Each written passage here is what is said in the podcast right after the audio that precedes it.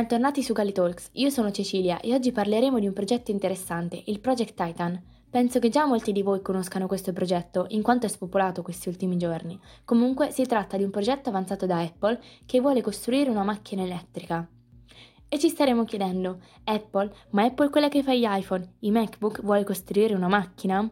Ebbene sì, anche se le componenti interne ed esterne di telefoni e computer sono totalmente diversi da quelli di auto, Apple vuole costruire una macchina elettrica e sembra molto determinata nella realizzazione di quest'ultima, tanto che doveva uscire entro la fine del 2020, ma per diverse problematiche ciò non è stato possibile, per cui la sua uscita è stata rimandata alla fine del 2024.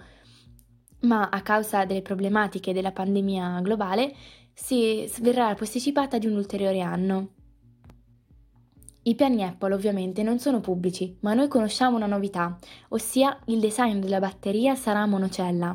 Questo permetterà di ridurre i costi delle batterie e di conseguenza anche di tutta l'auto, e come sappiamo i costi di queste auto sono ancora abbastanza elevati.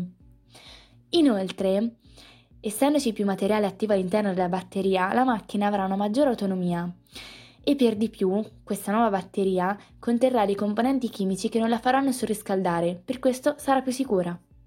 Ma le innovazioni introdotte da Apple non sono finite qui, infatti quest'ultima vuole mettere nelle sue nuove automobili dei sensori LiDAR, sensori che sono attualmente presenti negli iPhone 12 Pro e che servono a scansionare le distanze.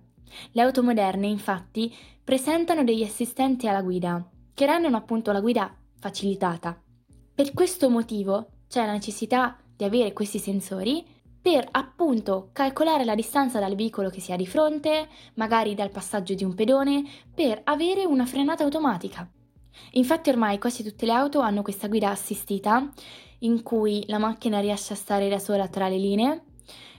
Si può impostare una velocità alla quale la macchina procede senza necessità di pigiare il gas e altro ancora. Ci sono poi diverse curiosità riguardo questo progetto.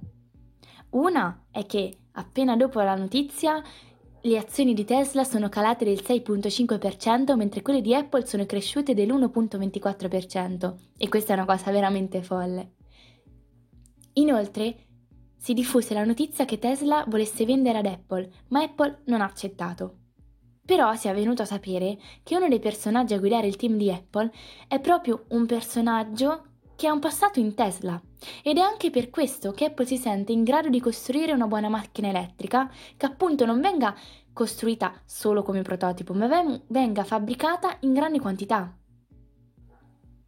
Inoltre poi ci sono dei rumors sul fatto che Apple stia collaborando con il gruppo Hyundai Kia. È una collaborazione ancora in trattativa, quindi niente di certo. Ma il motivo per cui Apple ha scelto per la creazione di questa macchina proprio questi due grandi marchi automobilistici è perché questi due hanno creato una piattaforma chiamata IGMP che appunto è dedicata ai modelli di auto elettrici e ibridi. Purtroppo non abbiamo ulteriori informazioni per quanto riguarda il progetto Titan, per cui passerei a parlare direttamente delle auto elettriche. Infatti quest'ultime stanno spopolando. Ma perché? Per due motivi. Il primo motivo è che sono estremamente vantaggiose e dopo andremo ad analizzare i vantaggi. Il secondo motivo è che la creazione di queste auto, sia elettriche che ibride, è stata imposta dallo Stato alle case automobilistiche per cercare di ridurre l'inquinamento ambientale.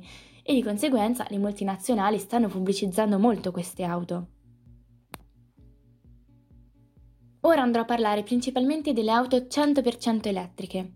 Possono essere suddivise in tre gruppi. Le city car che hanno un'autonomia di massimo 100 km, le auto elettriche che hanno un range medio che quindi si aggira intorno a 200-300 km e le long range che appunto hanno un'autonomia che arriva fino a 450 km. In realtà, se vogliamo dirla tutta, la Tesla arriva fino a 600 km, ma come sappiamo in questo settore Tesla è molto avanti. Comunque, analizziamo perché queste auto sono così vantaggiose. Innanzitutto c'è un vantaggio economico. Allora, senza dubbio la spesa iniziale è un grandissimo ostacolo siccome queste auto ancora costano molto, ma ci sono diverse modalità di acquisto che permettono di rendere accessibili anche queste auto.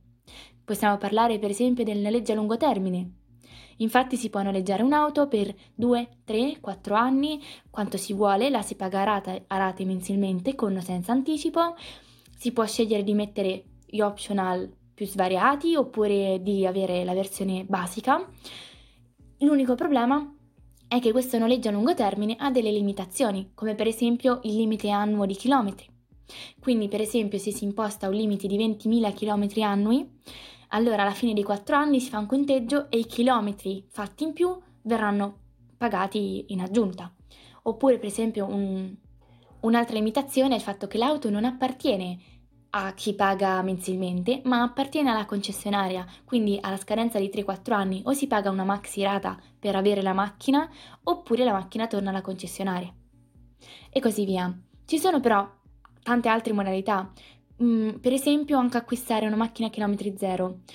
La macchina a chilometri zero è una macchina che viene usata per l'esposizione, una volta però rimossa dall'esposizione ovviamente non viene buttata, ma viene venduta con un prezzo ridotto.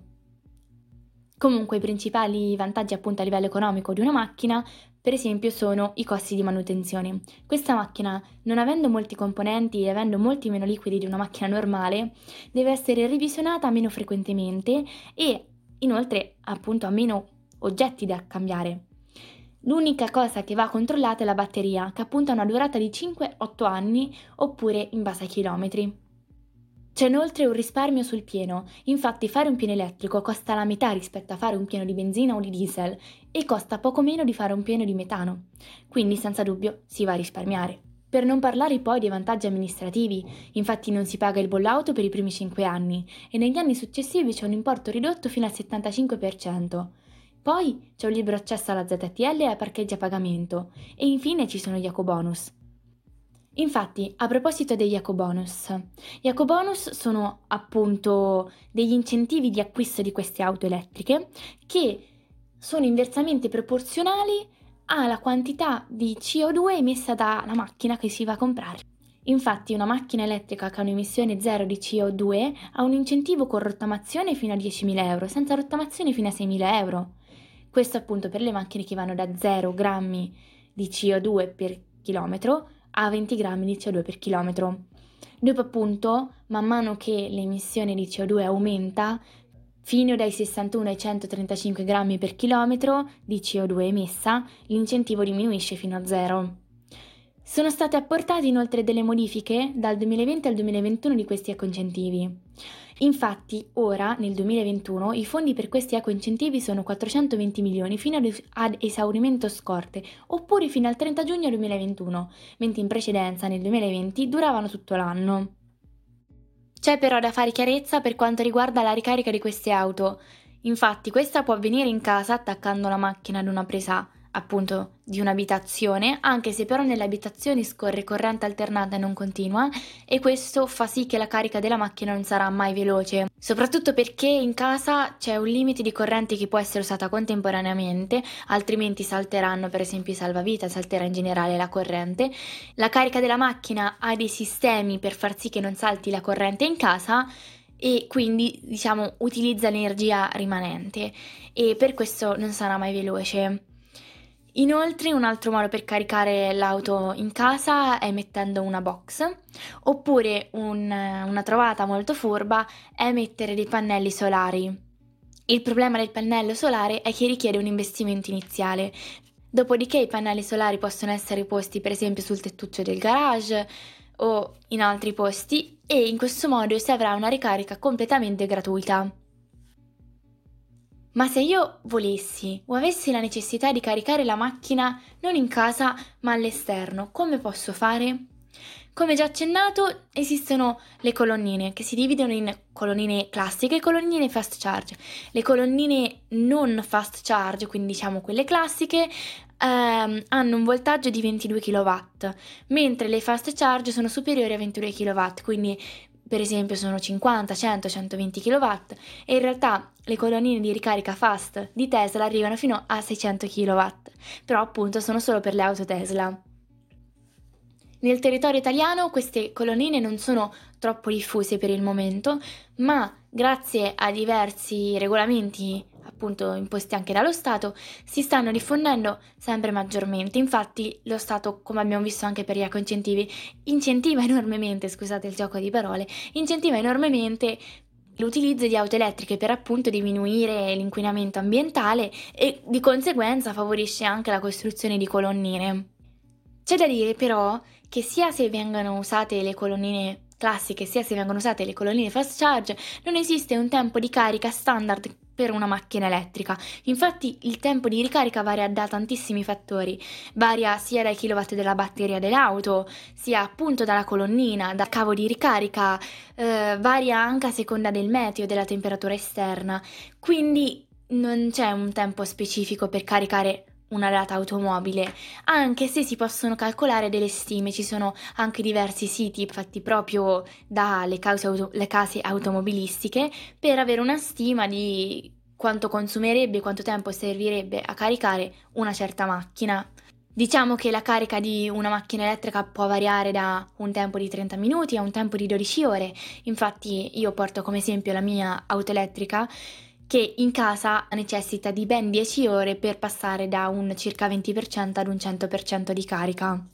Tornando a parlare delle colonnine che possiamo trovare in luoghi pubblici, ma anche privati, che comunque sono aperti al pubblico, bisogna dire che queste sono divise tra diversi gestori, o perlomeno erano fino al 2020 divise tra diversi gestori, il cui principale senza dubbio è Enel X, seguono poi altri come per esempio Hera, Iren e altri. Quindi appunto queste colonnine erano divisi in gestori e ogni gestore aveva una tessera che non per forza doveva essere fisica, ma poteva anche essere online tramite un'applicazione.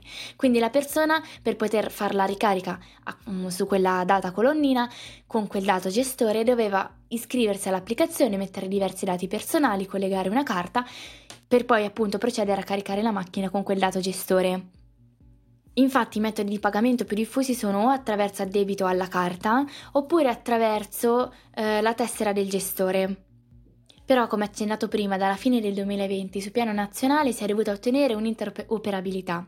Infatti si sono dovute abolire le differenze tra gestori e ora con un'unica tessera si può fare la ricarica su qualsiasi colonnina a prescindere dal fornitore. E viene spontaneo allora chiedersi quali sono i costi di ricarica sia dentro casa che fuori casa. Allora, i costi di ricarica sono circa 45 centesimi per kilowatt nelle colonnine classiche non fast, invece per le colonnine fast sono 50 centesimi per kilowatt. Questo però ovviamente dipende dal fornitore. Io ora ho preso in esame Enel X perché appunto è il fornitore più diffuso in tutta Italia.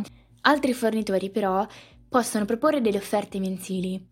Quindi per esempio Hera offre a 20 euro al mese 40 kW di ricarica, nel momento in cui si hanno consumi extra questi costano 46 centesimi al kilowatt, quindi dipende appunto dal gestore. Ma non è così scontato che a casa si paghi di meno. Ovviamente non c'è un prezzo fisso per quanto si spende a casa. Questo ovviamente è una cosa che cambia da abitazione a abitazione, dipendentemente dalla compagnia, dal consumo e insomma altri fattori. Inoltre una bella iniziativa l'hanno alcuni centri commerciali come per esempio Decathlon, Ikea, Conad, che mettono a disposizione delle ricariche gratuite per appunto i clienti. Quindi magari una persona va lì a mettere in carica la macchina, nel frattempo si va a fare un giro all'interno del centro commerciale, siccome le macchine richiedono diverso tempo per essere ricaricate, magari ci sta che compri anche qualcosa. Inoltre una cosa fantastica delle applicazioni riguardanti appunto le ricariche delle auto elettriche, che per esempio dicono dove si trovano le colonnine, a che voltaggio hanno e appunto dicono anche se queste sono occupate oppure no. E quindi una persona ovviamente prima di precipitarsi in una certa colonnina verifica appunto la disponibilità di quest'ultima. E ora per concludere analizziamo un po' la tipologia di persona alla quale potrebbe andar bene una macchina elettrica, perché di vantaggi ne ha molti, davvero tanti, però purtroppo anche qualche svantaggio, come per esempio non può far viaggi lunghi. Quindi una tipologia di persona a cui potrebbe servire quest'auto è senza dubbio una persona che non fa viaggi lunghi, oppure che ha un altro mezzo per fare viaggi lunghi. L'auto elettrica infatti va bene per i viaggi medio-corti. Per esempio noi umbri non abbiamo il mare, ma se un giorno volessimo andare al mare con l'auto elettrica possiamo farlo, solamente dobbiamo calcolare bene l'itinerario e guardare dove sono le colonnine. anche perché più si scende verso sud, più è difficile trovarle. Comunque l'auto elettrica è senza dubbio perfetta per rimanere in città nella propria regione. Infatti, con un consumo di 50 km al giorno, va ricaricata circa una volta alla settimana e 50 km al giorno per viaggiare in città bastano e come. Infatti pensiamo, uno durante una giornata magari fa il tragitto da casa a scuola, scuola a casa, poi magari va agli allenamenti o esce con gli amici. Comunque 50 km sono più che sufficienti. E questo permette inoltre di tenere i costi di ricarica veramente molto bassi. Io qui concludo, spero di avervi chiarito qualche dubbio e invogliato a comprare o almeno provare un'auto elettrica. Buon proseguimento di giornata, a presto!